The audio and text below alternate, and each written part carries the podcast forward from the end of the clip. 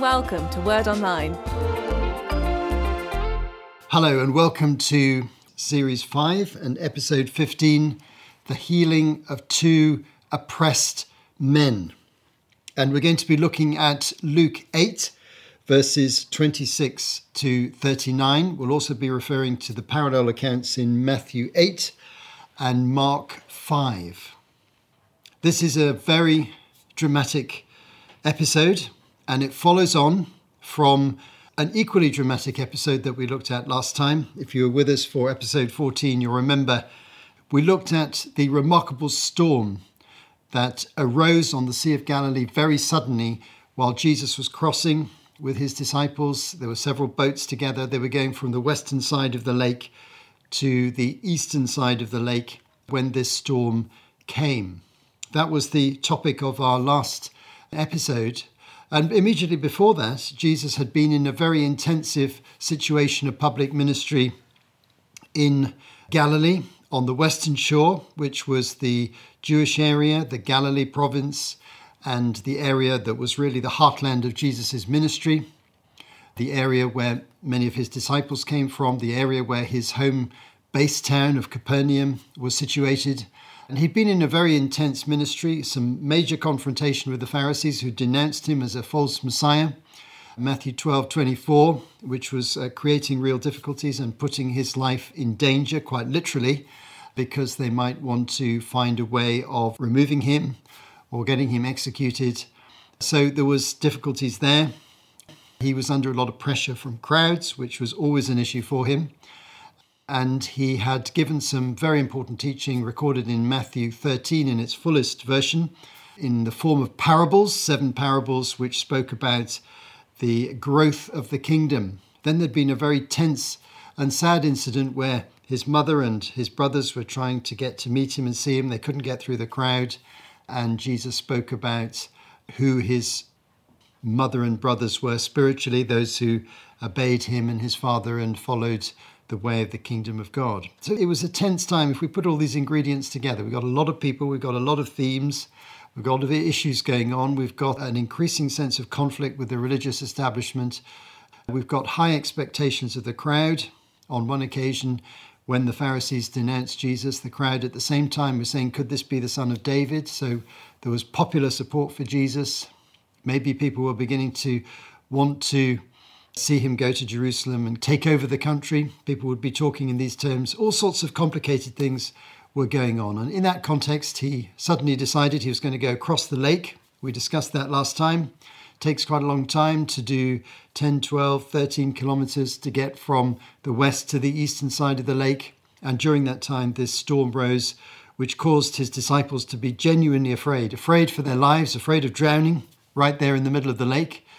They woke Jesus up and he commanded the storm to cease. And then he challenged them about why they were afraid rather than exercising faith in his power.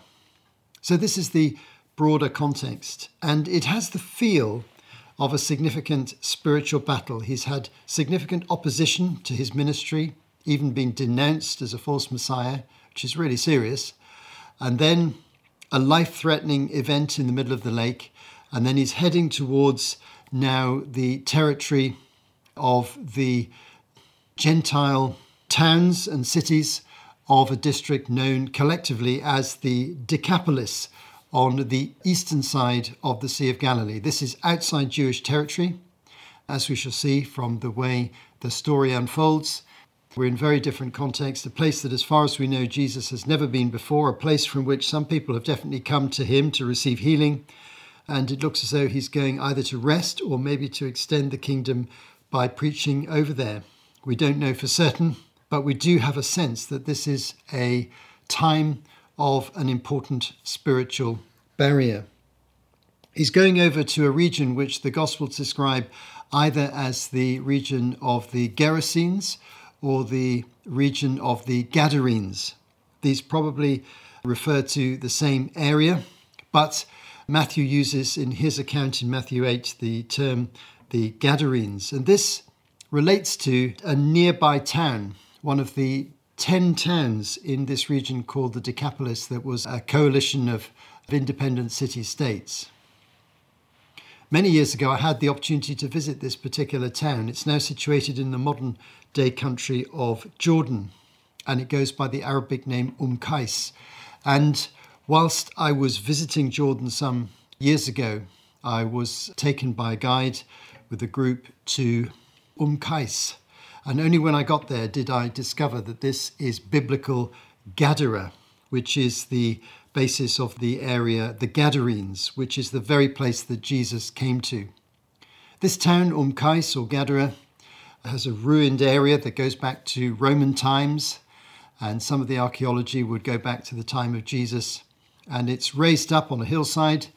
And if you look north from there, I can remember it vividly, you can see very clearly the hills, the Golan Hills that come up from the eastern side of the Sea of Galilee. You can actually see the Sea of Galilee from there. It's about 10 kilometers away. And as I saw that, I just imagined Jesus traveling across the lake from the other side, which is in modern day Israel, the Jewish side, the province of Galilee in Jesus' time, crossing the lake and coming to this Gentile territory of the Gadarenes.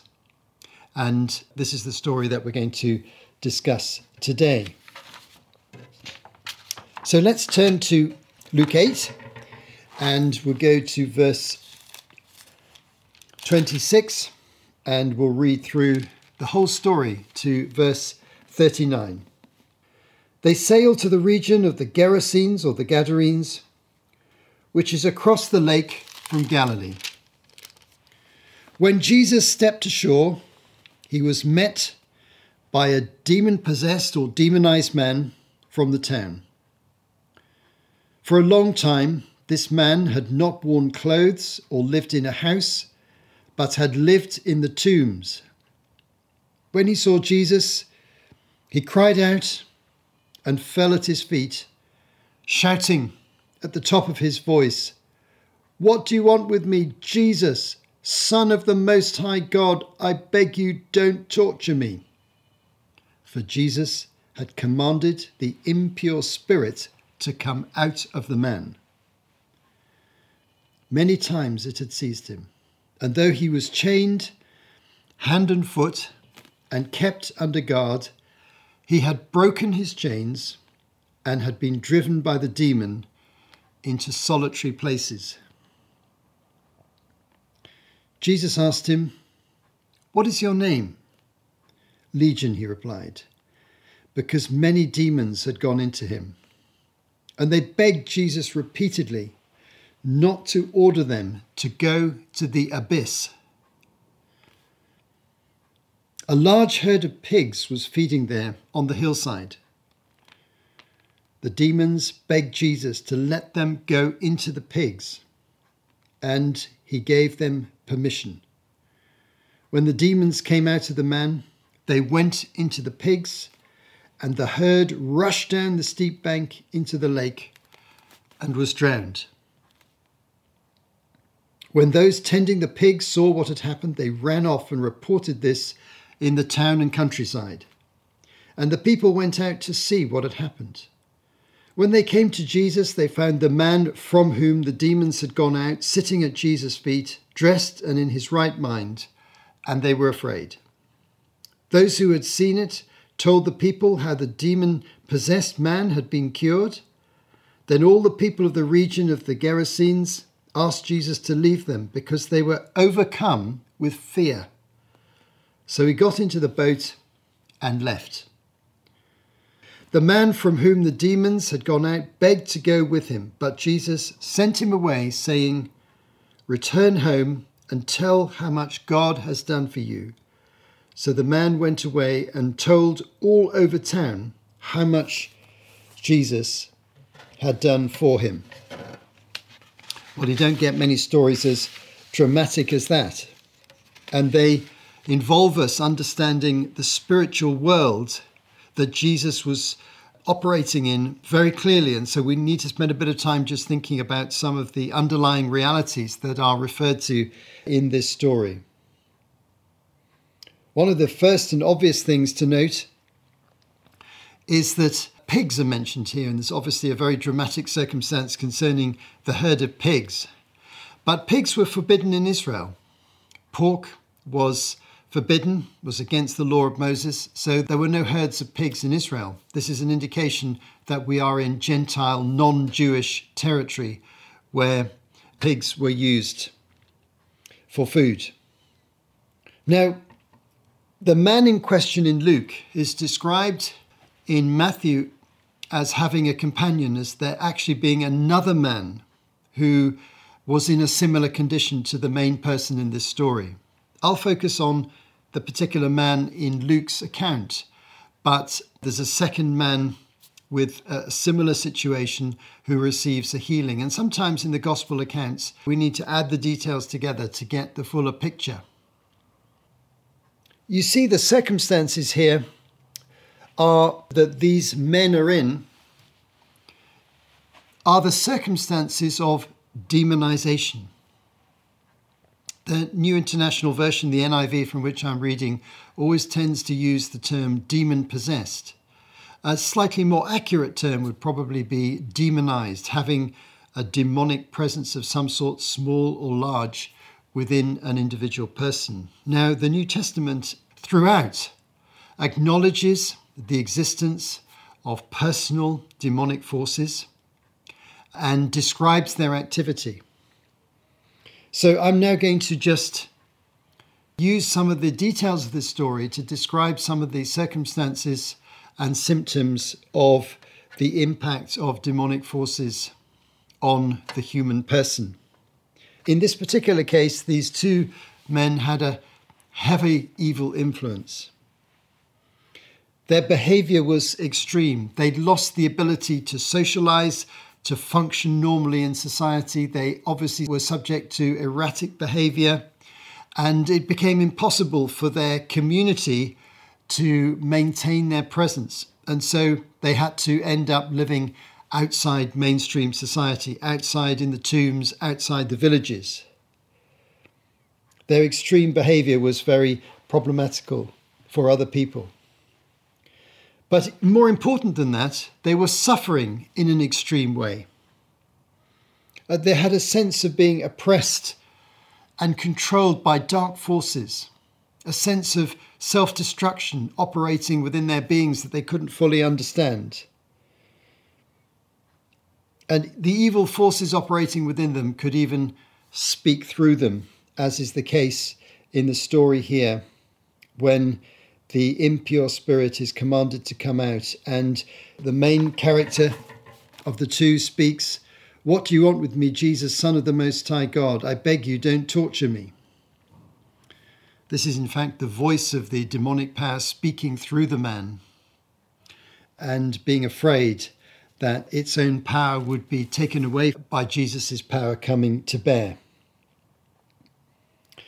But we also have here a description of the casting out of demons. Jesus clearly had the power and authority. It's demonstrated here very decisively.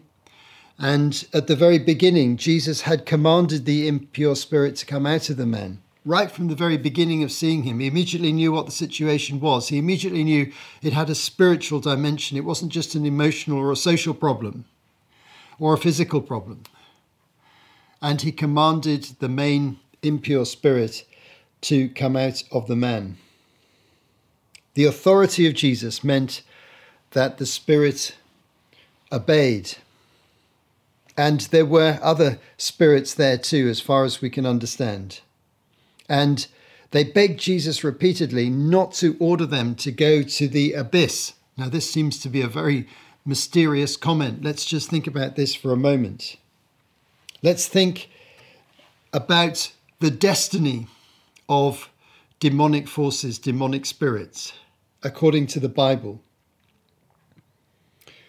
We have to go back a little bit before we can explain this and to remind ourselves that in prehistory, before the creation of mankind, there was a rebellion against God amongst angelic forces led by a spirit we generally call Satan or the devil that led to the formation of a group of fallen angels as what we would call demons, evil spirits, intent on destroying the creation that God had made and challenging his authority. It's these demonic forces that have intruded upon the life of humans right from the very beginning when the serpent, Satan disguised as a serpent, tempted Eve and Adam and Eve fell into sin. And all the way through the history of mankind, according to the biblical account, there is a conflict between satanic forces and humanity. And that conflict can be stated very clearly by reference back to the very beginning of the Bible, to the third chapter of Genesis, where God brings about the curse for sin. And one of the things that he states to Satan, to the serpent, in Genesis 3:15 is I'll put enmity between you the serpent and the woman between your offspring and hers. He will crush your head and you will strike his heel. This is considered to be a prophecy about Jesus Christ that the woman Eve would ultimately have offspring son who will crush the head of the demonic forces will take away their power, even though they will strike his heel, they'll injure him. And this is generally understood by theologians as a long range prophecy about the coming of Christ and the fact that he would disarm the powers of darkness and they would seek to strike him by injuring him and bringing death to him. But of course, he rose again from death. So, the spiritual battle of which this is an incident is a much bigger event that really encompasses most of the biblical narrative from the fall of man right the way through to the final judgment and the bringing in of the eternal age, the new heaven and the new earth. And in the time of Jesus, he brings in the kingdom of God and he understands this to be a direct challenge to the activity of demons to deceive and disrupt human life and to destroy human life. And so we find one of the main events that happens in the life of Jesus in terms of his ministry is the casting out of evil spirits or demonic forces that have intruded in, lodged in people's lives in a small or bigger way, caused them distress, suffering, and sickness. So, this process of casting out the demons is going on right from the beginning of Jesus' ministry, this is just merely a very dramatic account of something that was taking place regularly. We know that some demonic forces, some evil spirits, operate here on the earth against humanity, seeking to destroy them and undermine them and cause them difficulties. However, Jesus makes clear that all demonic forces are destined for eternal judgment. This is made abundantly clear in, for example, Matthew 25, verse 41, at the end of one of Jesus' parables, when he speaks of judgment of the sheep and the goats. It says, Then he will say to those on his left, Depart from me, you who are cursed, into the eternal fire prepared for the devil and his angels the eternal fire prepared for the devil and his angels. This is an unambiguous statement that final judgment will finally remove these evil forces from the sphere of human existence and of divine activity and the new heaven and the new earth. They won't be present. So, in that context, the demonic forces here beg Jesus repeatedly not to order them to go into the abyss. So, what is the abyss, and how does that fit into this overall picture? The abyss, biblically, is a place of confinement prior to eternal judgment. It's like the prison cell in the police station before you go to the, the judge and then you go to permanent prison. It's a place of confinement.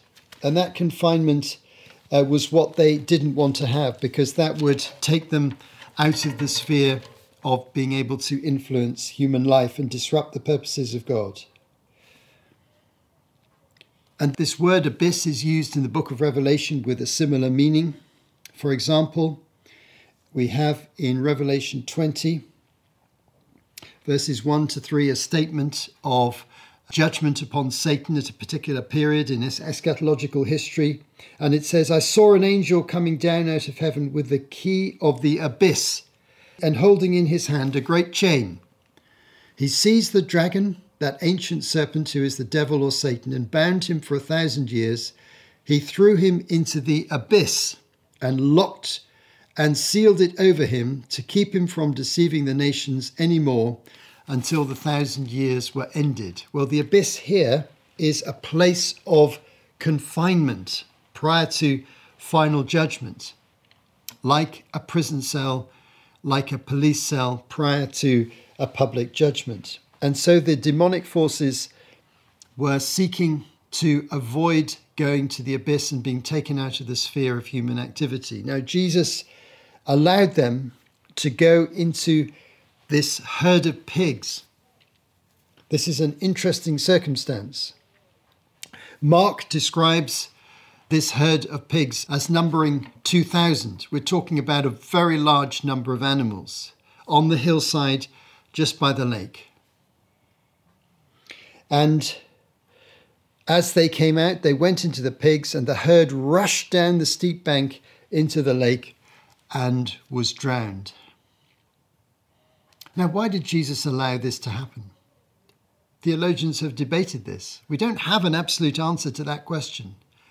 But it appears to me that he allowed something visible and dramatic to take place to indicate the way that he had freed these two men from the oppression of dark spirits and taken their power away. It would be visible to those around that something has happened in these men, positive, and something's happened in the pigs, negative, which has caused them to suddenly, inexplicably, rush over the edge of the cliff and fall into the sea. It was a sign to the community of the power of Jesus, a very visible sign that they would never forget. Now, the response of the people was surprise, amazement, and fear. They wondered what Jesus might do next. They wondered how to deal with someone with so much spiritual power. This is in a world where everybody believed in these type of spiritual realities. That's why some modern people find it very difficult to understand these stories, because these spiritualities were accepted by Jewish people, but also Gentile nations around had a belief in personal evil and good and evil forces, and they wanted to restrict their activity. Now, modern man is struggling with these concepts very often, especially in the Western world. But we need to go back to the Bible and get into not just the narrative, but also the spiritual realities that the narrative represents, and realize that those spiritual realities still exist today. So, the two men, the one is mentioned in Luke, but two in Matthew, go back to their homes and they tell of what Jesus has done. So, they are beginning to prepare the way for the gospel and the good news to come to their territory. Meanwhile, the people, out of fear, ask Jesus to leave, and he returns back to the other side of the lake and continues his ministry. Now, with all this in mind, let me draw the threads together with a few reflections. What can we learn?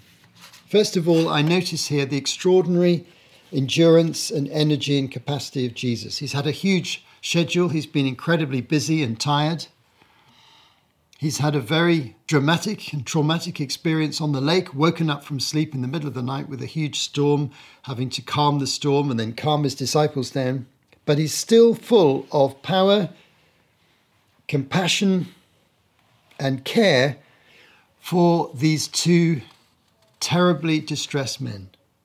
And he is able to set them free in a wonderful way. I think it's a beautiful story.